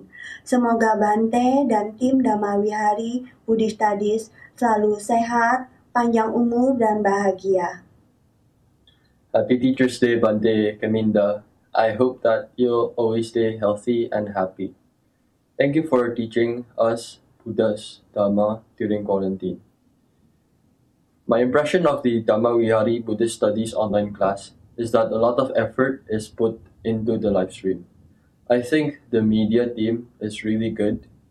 The stream feels professional. The camera and microphone quality are also top notch. So out of all the online Dhamma classes, I think that this one is the most easy to understand and informative. Semoga Bante Keminda dan tim Dhamma Wihari Buddhist Studies selalu sukses dan mencapai cita-cita luhur yang diinginkan. Semoga Buddha Sasana bisa bertahan lama di permukaan bumi ini. Sabe sata bawantu sukitata. Sadu, sadu, sadu. Wandami Bante, selamat Hari Guru. Semoga Bante selalu sehat dan bahagia. Senang sekali saya berkesempatan menyampaikan ucapan selamat kepada Bante. Dan di kesempatan kali ini juga dengan segala kerendahan hati, rasa hormat dan syukur, saya ingin menyampaikan terima kasih kepada Bante untuk semua jasa dan dedikasi yang telah Bante berikan, baik dalam bentuk ilmu, bimbingan, semangat, dan juga panutan bagi kami semua. Semoga semua ilmu yang telah saya pelajari dari Bante dapat saya aplikasikan di dalam kehidupan ini dan menjadi awal untuk merintis karir untuk keluar dari samsara. Anumodana Bante. Dan di kesempatan kali ini juga saya ingin menyampaikan terima kasih kepada para kalian mita di DBS yang telah memfasilitasi penyebaran dhamma secara online. Uh, pengadaan kelas online ini menjadi sebuah wadah bagi kami uh, yang ada di luar kota terutama untuk bisa ikut secara berkesinambungan setiap minggu mengikuti kelas variati sasana maupun kelas-kelas lainnya. Mungkin buat teman-teman yang ada di kota-kota besar mudah untuk mendapat atau berkesempatan bertemu dengan Bante dan mendengarkan dhamma secara langsung. Tapi bagi kami yang ada di luar kota, di eh, maksudnya di kota-kota yang mungkin uh, jumlah bantenya lebih sedikit sehingga sulit untuk berkesempatan bertemu baik bertemu maupun mendengarkan dhamma secara langsung. Sehingga adanya kelas online ini uh, merupakan merupakan berkah buat saya terutama karena dengan begitu setiap minggu saya dapat mengikuti pembabaran dhamma dari Bante secara langsung. Harapan saya adalah semoga semakin banyak umat Buddha yang tertarik untuk belajar agama Buddha secara benar. Dan semoga DBS dapat menjadi sebuah rumah atau wadah uh, yang terus menyebarkan ajaran Buddha secara terstruktur dan sesuai dengan Tipitaka. Dan semoga semua jasa yang telah Bante dan kalian Namita yang ada di DBS lakukan selama ini uh, menjadi faktor pendukung untuk pencapaian jalan buah dan nibana. Sadu, sadu. Dhamma telah dibabarkan, membawa kebijaksanaan bagi kami, membawa penerangan bagi kami, menuntun kami ke arah kebenaran, dari ketidaktahuan menuju ke kebijaksanaan. Sadu, sadu, sadu kami haturkan kepada guru kami, Asin Keminda. Kami dari Sekolah Minggu Buddha Damanusari mengucapkan selamat Hari Guru kepada Ashin Keminda. Semoga kesehatan dan kebahagiaan selalu melimpah. Tetap semangat dalam membimbing Dhamma. Sadu, sadu, sadu. sadu. Ya, Sadu, sadu, sadu. Terima kasih kepada Samanera, saya Lai, kalian minta murid-murid uh, eh, SMB dan teman-teman fasilitator semuanya. Pastinya kami semua pun yang hadir di sini sangat berterima kasih juga atas bimbingan serta kesediaan Bante mengajarkan kami damai murni selama ini. Anumodana Bante dan semoga Bante berbahagia atas uh, perwakilan ucapan-ucapan tadi. Berikutnya, kami juga mohon hendaknya Bante berkenan menyampaikan oada yang pastinya akan memberikan manfaat bagi kami semua. Kepada Bante, kami memohon oada Bante.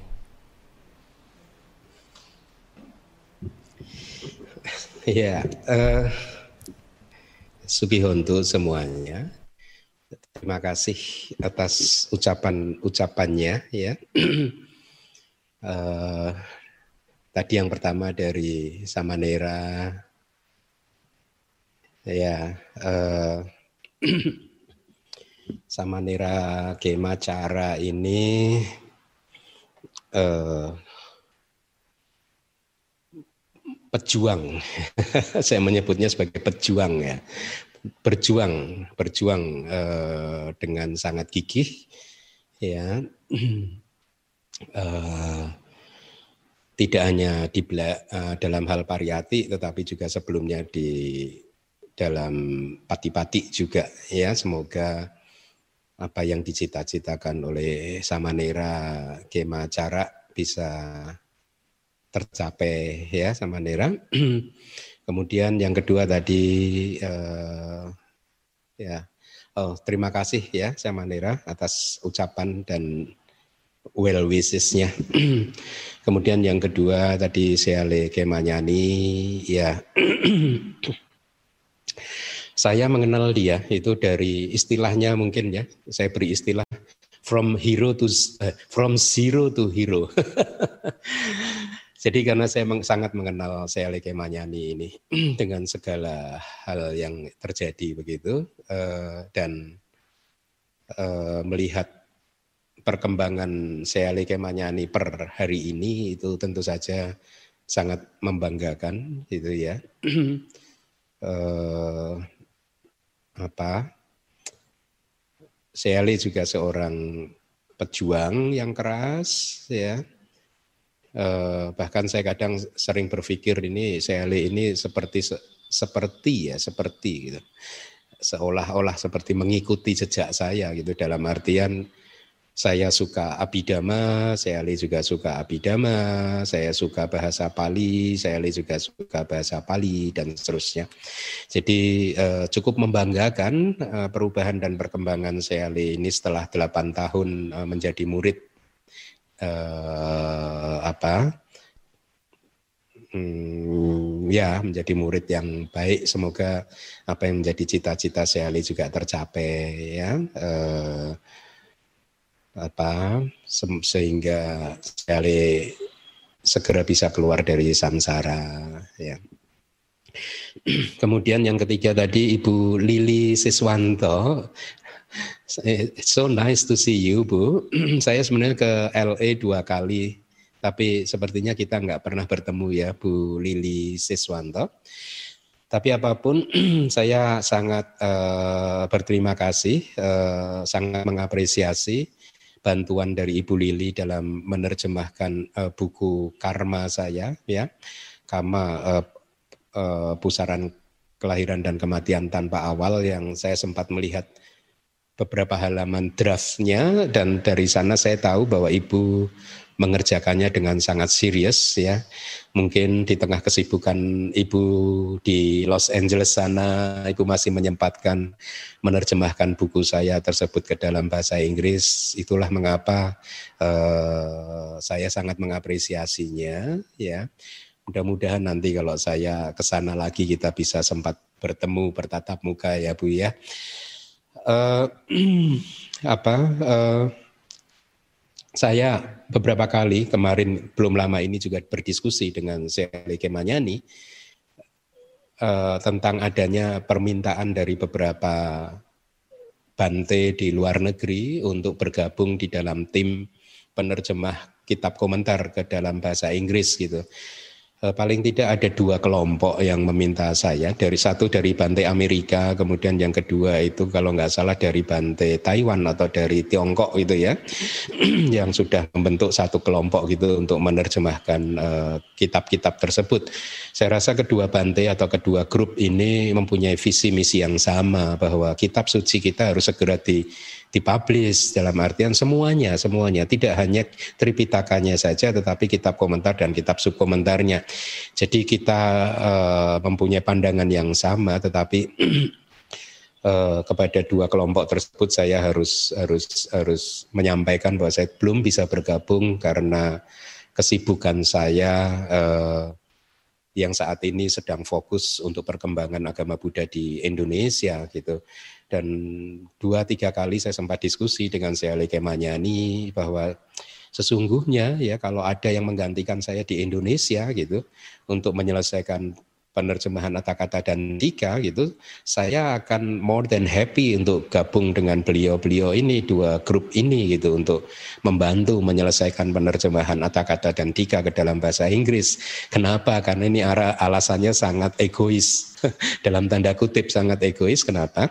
Karena saya merasa sebenarnya menerjemahkan bahasa Pali ke bahasa Inggris itu lebih cepat dan lebih mudah dibandingkan menerjemahkan bahasa Pali ke, ke bahasa Indonesia. Why? Alasannya apa? Karena dictionary-nya. kita belum mempunyai dictionary Pali bahasa Indonesia yang uh, kita belum punya yang sempurna gitu nggak ada gitu jadi akhirnya apa yang selalu saya lakukan adalah saya membaca kitab komentar dalam bahasa Pali kemudian saya pertama dalam otak saya saya uh, pahami dulu maknanya dalam bahasa Inggris dan setelah itu yang dari bahasa Inggris kata perkatanya itu saya terjemahkan ke bahasa Indonesia. Jadi uh, prosesnya seperti itu.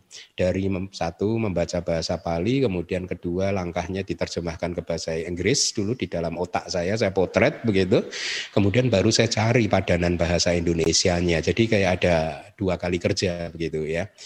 Eh, itu kalau menerjemahkan ke bahasa Indonesia. Makanya kalau menerjemahkan ke bahasa Inggris saya hanya sekali kerja saja dan itu pasti akan lebih cepat gitu ya. Karena uh, kamus Pali bahasa Inggris meskipun juga tidak lengkap tetapi oke okay, gitu ya. Uh, masih bisa melayani pekerjaan saya begitu. Ya. Uh, apa? Hmm, oleh karena itulah kemudian ketika Ibu Lili eh, ketika mengingat apa yang sedang dikerjakan Ibu Lili Siswanto di LA sana itu saya sangat berbahagia karena akan tentu akan menjadi eh, apa satu kontribusi yang besar dari Ibu Lili dalam menerjemahkan buku tersebut ke bahasa Inggris bagi juga orang-orang dengan eh, eh, English medium yang ingin atau yang haus uh, terhadap ajaran Buddha begitu. Ya Semoga hasilnya segera bisa uh, selesai dan bisa diedarkan sehingga banyak umat mendapatkan manfaatnya gitu. Uh, terima kasih Bu Lili.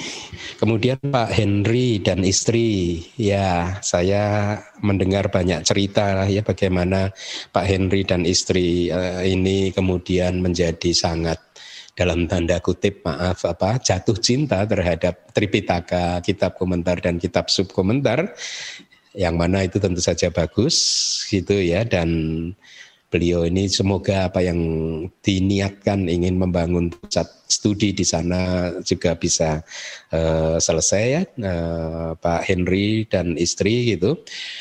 Uh, tadi puisinya sangat menyentuh hati. Terima kasih Ibu dan Bapak ya. Tapi uh, saya ini kan hanya dalam tanda kutip saya ini hanya menyampaikan apa yang sudah disampaikan oleh Buddha.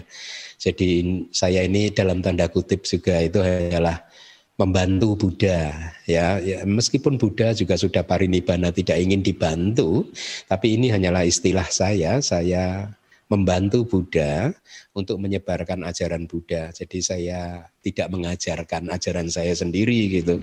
Jadi mudah-mudahan gitu kelas-kelas saya itu bisa membuat sada Pak Henry dan Ibu ke Buddha, Dhamma dan Sangga menjadi semakin kuat dan sehingga menjadi kondisi yang kuat juga untuk pencapaian maga palak dan nibananya ya. Nah, yang berikutnya adalah Bapak Yupin dan Ibu Mepin. Ya, ini saya kenal udah lama sekali. ya, eh, dan saya terus terang berbahagia juga melihat perkembangan Bapak dan Ibu ya yang sekarang sangat committed gitu, sangat rajin eh, apa eh, membantu Sariputa Buddhist Studies di Pekanbaru ya yang perkembangannya juga sangat saya banggakan bahkan saya tidak menyangka juga Sariputa Buddhist Studies bisa berkembang sedemikian pesatnya begitu ya. Tidak hanya dari segi fisiknya ya bangunannya tapi murid-muridnya kan saya mendengar karena keterbatasan ruang kelasnya sehingga Sariputa Buddhist Studies harus menolak beberapa uh, banyak murid gitu. Uh, saya sangat mengapresiasi Pak Yupin dan Ibu atas semua kebajikan yang sudah dilakukan dalam mendukung tegaknya Buddha Sasana di sana. Ya, semoga juga eh, Pak Yupin dan Ibu segera bisa mencapai maga pala dan ibana keluar dari samsara ini. Ya, yang berikutnya Ibu Rosa. Ibu Rosa ini ya seperti yang tadi disampaikan, beliau mengenal eh, apa? Mengenal DBS itu karena pandemi ya. Jadi karena ada ceramah-ceramah online jadi akhirnya malah mengenal. Jadi memang banyak jalan menuju ke Roma ya Bu Rosa ya.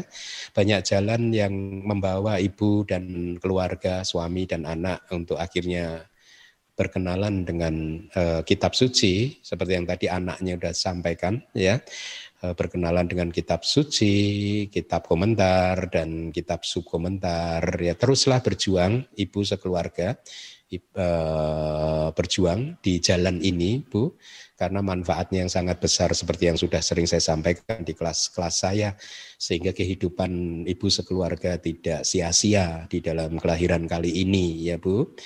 Uh, untuk semuanya saja saya akan pernah mengilustrasikan kan seperti ini andai kata ajaran Buddha ini eh, menurut tradisi ya dipercaya hanya bertahan selama 5000 tahun berarti kira-kira ajaran Buddha Gautama ini masih akan ada di muka bumi 2500 tahun ke depan. Ya jadi Anda bayangkan saja apabila tahun 2000 kemudian tahun 4000 anda semua lahir di bumi manusia sebagai manusia lagi, Anda masih bertemu Tripitaka yang sama anda masih bertemu kitab komentar yang sama, kitab subkomentar yang sama. Dan Abhidhamma mengajarkan kalau kita sudah mempelajari satu topik itu selama berulang-ulang, maka akan tiba masanya kita menjadi master. Kita akan menguasai pelajaran tersebut. Artinya tidak hanya menguasai pariyati, tetapi pariyati itu sendiri nanti akan menjadi kondisi yang kuat untuk pencapaian maga, palak, dan nibana kita semua ya. Jadi jangan disia-siakan kelahiran kita kali ini ya. Anda semua sudah lahir sebagai manusia yang sempurna, sukses secara keduniawian, maka Anda harus ingat bahwa yang membuat Anda bisa seperti hari ini itu adalah karena perbuatan-perbuatan baik Anda di masa lalu dan mendengarkan pariyati itu adalah perbuatan baik yang kadang saya juga merasakan ini perbuatan yang tidak hanya perbuatan baik semata-mata tetapi ini adalah perbuatan yang sangat sangat sangat baik gitu ya karena mempelajari ajaran guru kita gitu ya. Kemudian yang berikutnya Bu Eli dari Bali, ya ini Ibu Eli ini apa eh, ya tekun, tekun ya, sangat tekun. Saya melihat itu sering merangkum ceramah-ceramah dan buku-buku terbitan dari DBS dirangkum sendiri, ditulis sendiri begitu. Itu satu cara yang baik, Bu. Eh, semoga Ibu juga berkembang ya bisa secepatnya keluar dari samsara. Terima kasih untuk semua ucapan-ucapannya dan juga bagi siapa pun yang namanya tidak sempat saya sebut satu persatu, terima kasih eh, tadi dari fasilitator ya dari Pak Kuncoro. Terima kasih semuanya. Nah, tentang permintaan dari MC tadi kepada saya untuk memberikan owada itu. Apa ya wadahnya bagi saya ya bagi saya setiap kali mengingat hubungan guru dan murid itu saya selalu merasakan kedamaian hati dan kebahagiaan yang sulit untuk dilukiskan. Ya itu itu pengalaman personal saya ya e, makanya saya pernah mengilustrasikan kan eh, bahwa peranan guru spiritual itu seperti orang tua kita juga. Jadi kita ini seperti seolah-olah lahir dua kali itu atau istilahnya seperti anak ayam itu. Anak ayam itu kan bisa diibaratkan lahir dua kali ya. Dia lahir pertama keluar dari rahim induk ayamnya itu ya. Tapi ketika dia keluar dia masih berada di dalam cangkang cangkang telurnya, dia belum bebas itu ya. Sampai in due time uh, akhirnya cangkangnya pecah dan dia bebas begitu. Nah, kita sebagai makhluk spiritual juga seperti itu. Orang tua kita melahirkan kita, ya, dia adalah orang tua kita yang melahirkan kita, tetapi ya, guru spiritual kita ini juga orang tua kita yang tadi seolah-olah memecah cangkang kita, cangkang kita yang tadinya tidak tahu tentang dunia luar atau tentang kehidupan ini, kemudian karena peran guru akhirnya kita bisa berkembang dan akhirnya bisa memahami kehidupan dengan baik, akhirnya bisa mengerti cara untuk menjalani kehidupan ini dengan baik, akhirnya bisa mengerti cara untuk menghancurkan kilesa-kilesa yang itu juga peran yang sangat eh, penting gitu ya. Jadi guru-guru saya itu saya selalu menganggap di dalam hati saya seperti itu. Beliau yang memecahkan cangkang telur saya begitu. Itulah mengapa saya selalu menempatkan guru-guru saya itu di tempat paling suci di hati saya, di tempat paling bersih di dalam hati saya. Karena dia mereka semua saya mempunyai banyak guru ya.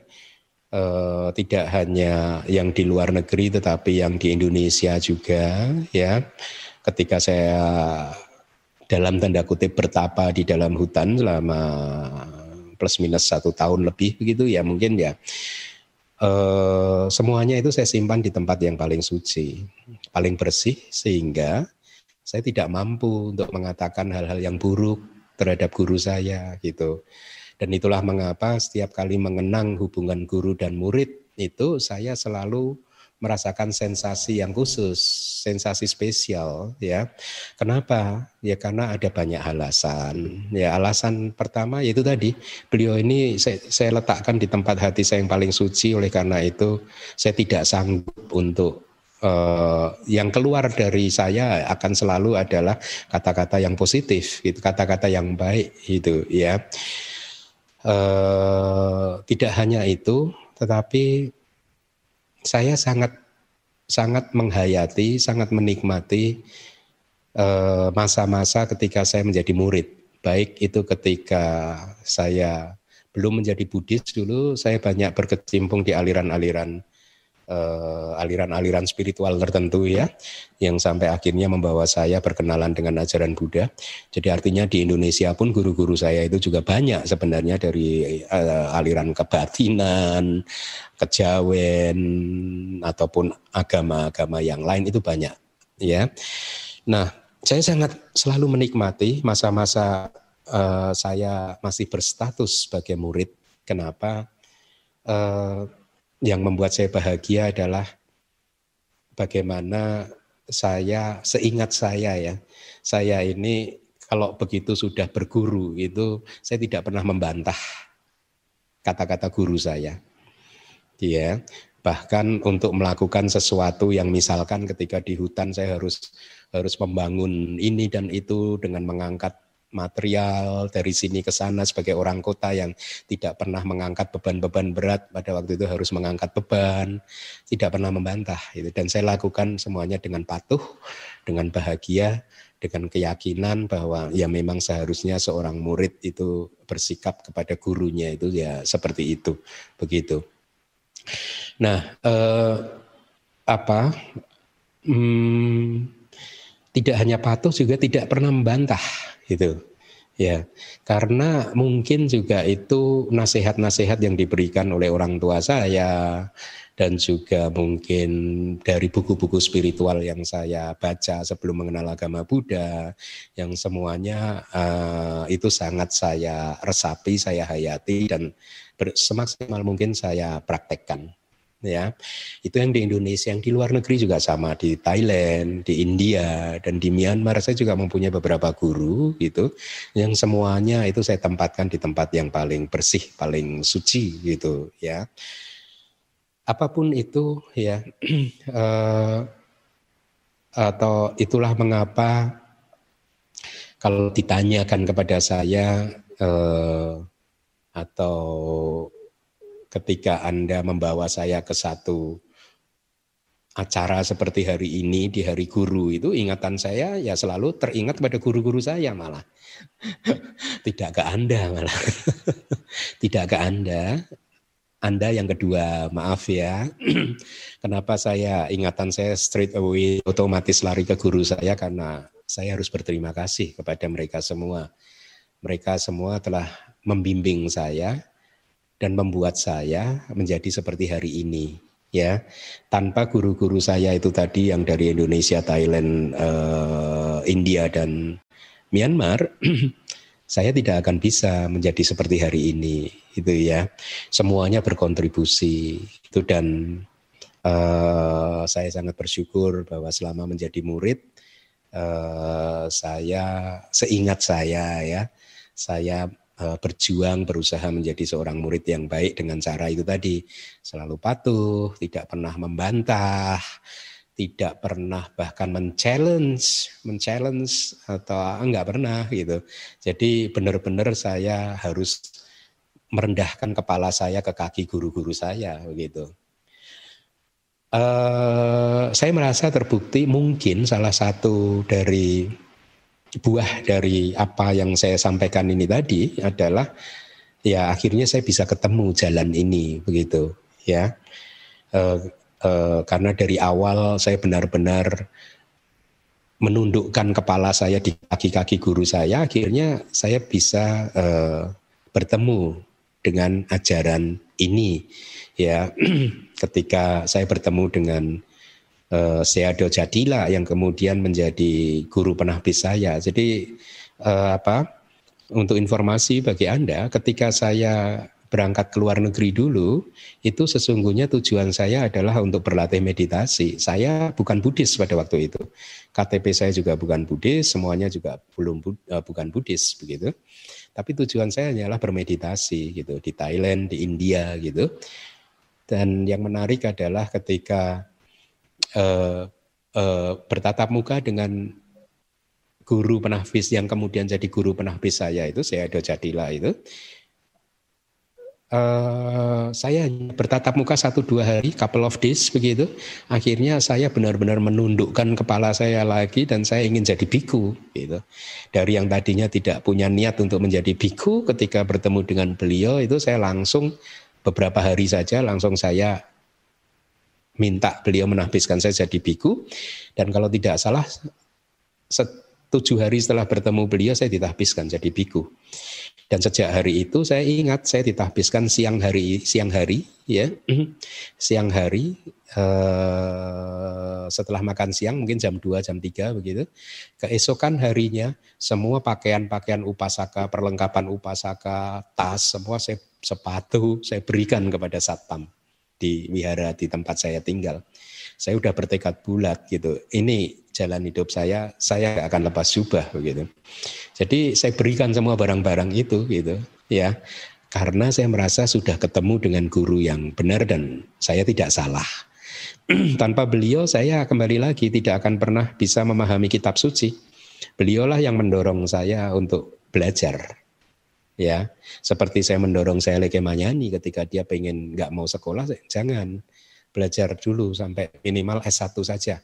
Setelah itu mau meditasi silahkan. Meditasi seumur hidup tapi belajar minimal sampai S1 gitu. Untung saya lagi Manyani patuh. Ya akhirnya dia bisa bercerita seperti itu tadi begitu ya Nah, sama, saya juga karena ada guru saya, akhirnya saya bisa belajar. Beliau yang mendorong saya belajar. Bayangkan kalau guru saya tadi tidak mendorong saya belajar, saya hari ini jadi seperti apa? Mungkin lepas subah, karena tidak bisa menemukan indahnya ajaran ini misalkan. ya. E, makanya peran guru itu penting. guru itu bagi saya, kalau saya sudah berguru, saya anggap guru ini tahu tentang bagaimana membentuk saya seperti yang menurut beliau itu baik gitu ya. Jadi guru adalah seseorang yang sudah melakukan perjalanan di atas jalan yang kita sedang melaluinya. Jadi jalan yang seorang murid sedang melaluinya itu adalah jalan yang sudah dilalui guru di masa yang lalu. Jadi guru tahu persis tentang harus bagaimana harus bagaimananya. Untuk menjadi pabajita harus bagaimana harus bagaimana guru kita tahu persis gitu. Makanya tadi juga ketika kembali lagi saya mau nggak mau belajar saya nggak memperbolehkan karena saya tahu persis. Kalau nggak belajar berbahaya begitu ya. Nah, jadi begitu. Guru itu adalah saya ulangi lagi seseorang yang sudah pernah melalui jalan yang saat ini sedang dilalui oleh murid. Ya, jadi murid Anda, murid kita semua ini adalah orang yang sedang melalui jalan yang dulu guru kita sudah pernah melaluinya. Jadi guru kita tahu persis bahwa di jalan ini ada duri di sebelah sana, di perempatan ini kita harus berbelok kanan, di pertigaan ini harus lurus dan seterusnya dan seterusnya itu ya. Atau di jalan ini karena mau nanjak kita harus hemat tenaga dan seterusnya. Dia tahu persis gitu. Nah kalau uh, uh, kembali lagi dan dengan apa semua pengalaman-pengalaman saya berguru ke berbagai atau ya ke banyak guru itu tadi uh, saya bersyukur atas semua yang sudah saya lakukan di masa lalu karena akhirnya bisa membuat saya menjadi seorang biku. Hidup itu kan seperti puisi, ya. Kalau Anda suka puisi seperti yang tadi dibacakan oleh Ibu Henry tadi, Ibu Dian ya, ya Ibu Dian dari Surabaya tadi. Puisi tadi indah, sangat indah, ya. Tapi puisi itu hanya indah ya kalau seperti itu dipertahankan, urut-urutan katanya dipertahankan. Ketika kita ingin mencabut satu kata atau satu kalimat dari kesatuan utuh puisi tadi, maka keindahan puisi, kesempurnaan puisinya menjadi terganggu. Gitu. Menjadi terganggu, menjadi rusak, ya. Nah, sama dengan kehidupan kita, ya. Kita sudah bisa sampai di hari ini, di detik ini, saat ini, ya. Itu karena rangkaian dari proses dari yang kita lalui dari awal sampai hari ini. Di seluruh, di sepanjang rangkaian itu mungkin ada satu kata atau satu kejadian yang kita sebenarnya tidak berkenan. Tapi kalau kita bisa bersabar, maka tetap saja perjalanan menuju ke arah yang baik itu akan bisa tercapai. Sama kalau kita melihat satu puisi, mungkin ada satu kata yang merasa kita ini harusnya kata ini hmm, diganti atau tidak tepat di sini. Tapi kalau kita bisa menerima dengan lapang dada, biarkan kata itu ada di situ, dimaafkan uh, ber, untuk berada di sana, maka keindahan puisinya masih utuh, tidak tidak tercemar, tidak rusak. Gitu. Nah, kehidupan kita juga seperti ini. Tentu saja banyak proses-proses kehidupan yang saya lalui di masa lalu yang tidak mengenakkan, tetapi saya bersyukur bahwa saya menerimanya semuanya itu dengan lapang dada sehingga akhirnya bisa sampai ke hari ini. Ya, jadi tidak ada proses di masa lalu yang pantas untuk saya sesali lagi, tidak ada.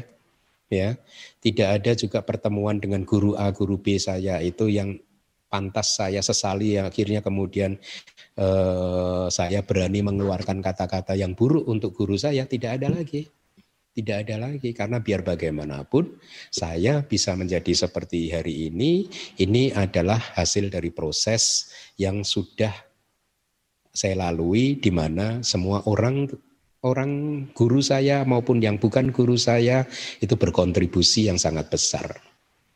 Ya.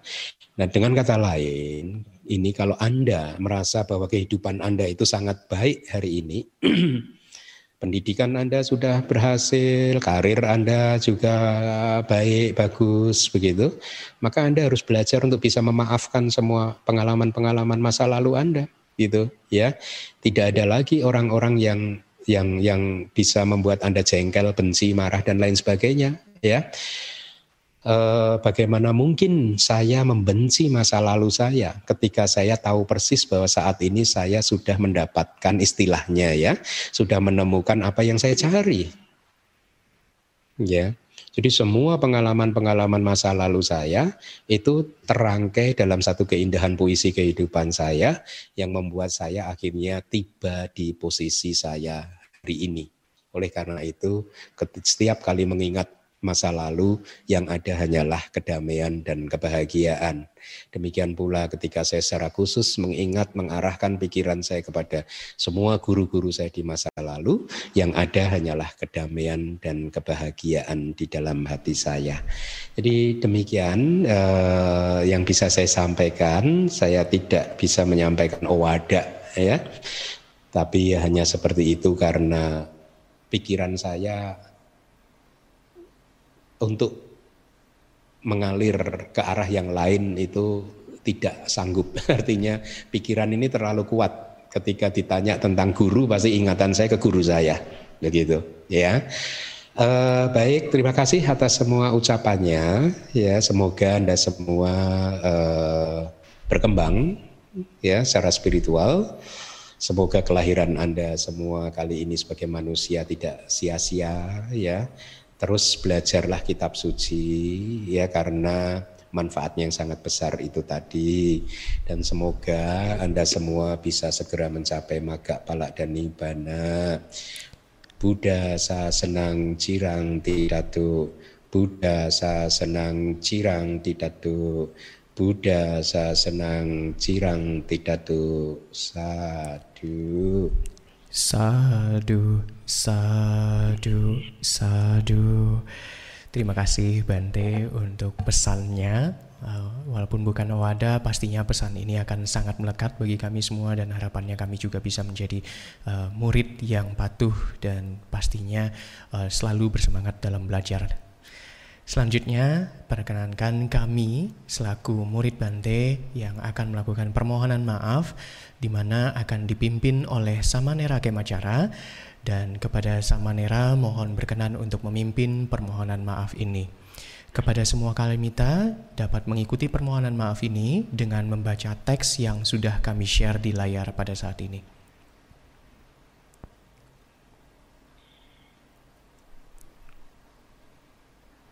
Baik, uh, Wandami Bante. Ya, silakan sama Nera. Okasa Dwaratayena katang sabang acayang kamata me hante okasa dwaratayena katang sabang acayang kamata me hante okasa dwaratayena tayena katang sabang acayang kamatha me bhante kamami kami tabang sadu okasa kamami bhante ya Suki hotu ya, Nibbana sapecayo hotu Sadu, sadu, sadu. Terima kasih Bantet. Terima kasih sama Kebacara yang bersedia sudah memimpin permohonan maaf ini eh, yang telah kami ikuti semuanya.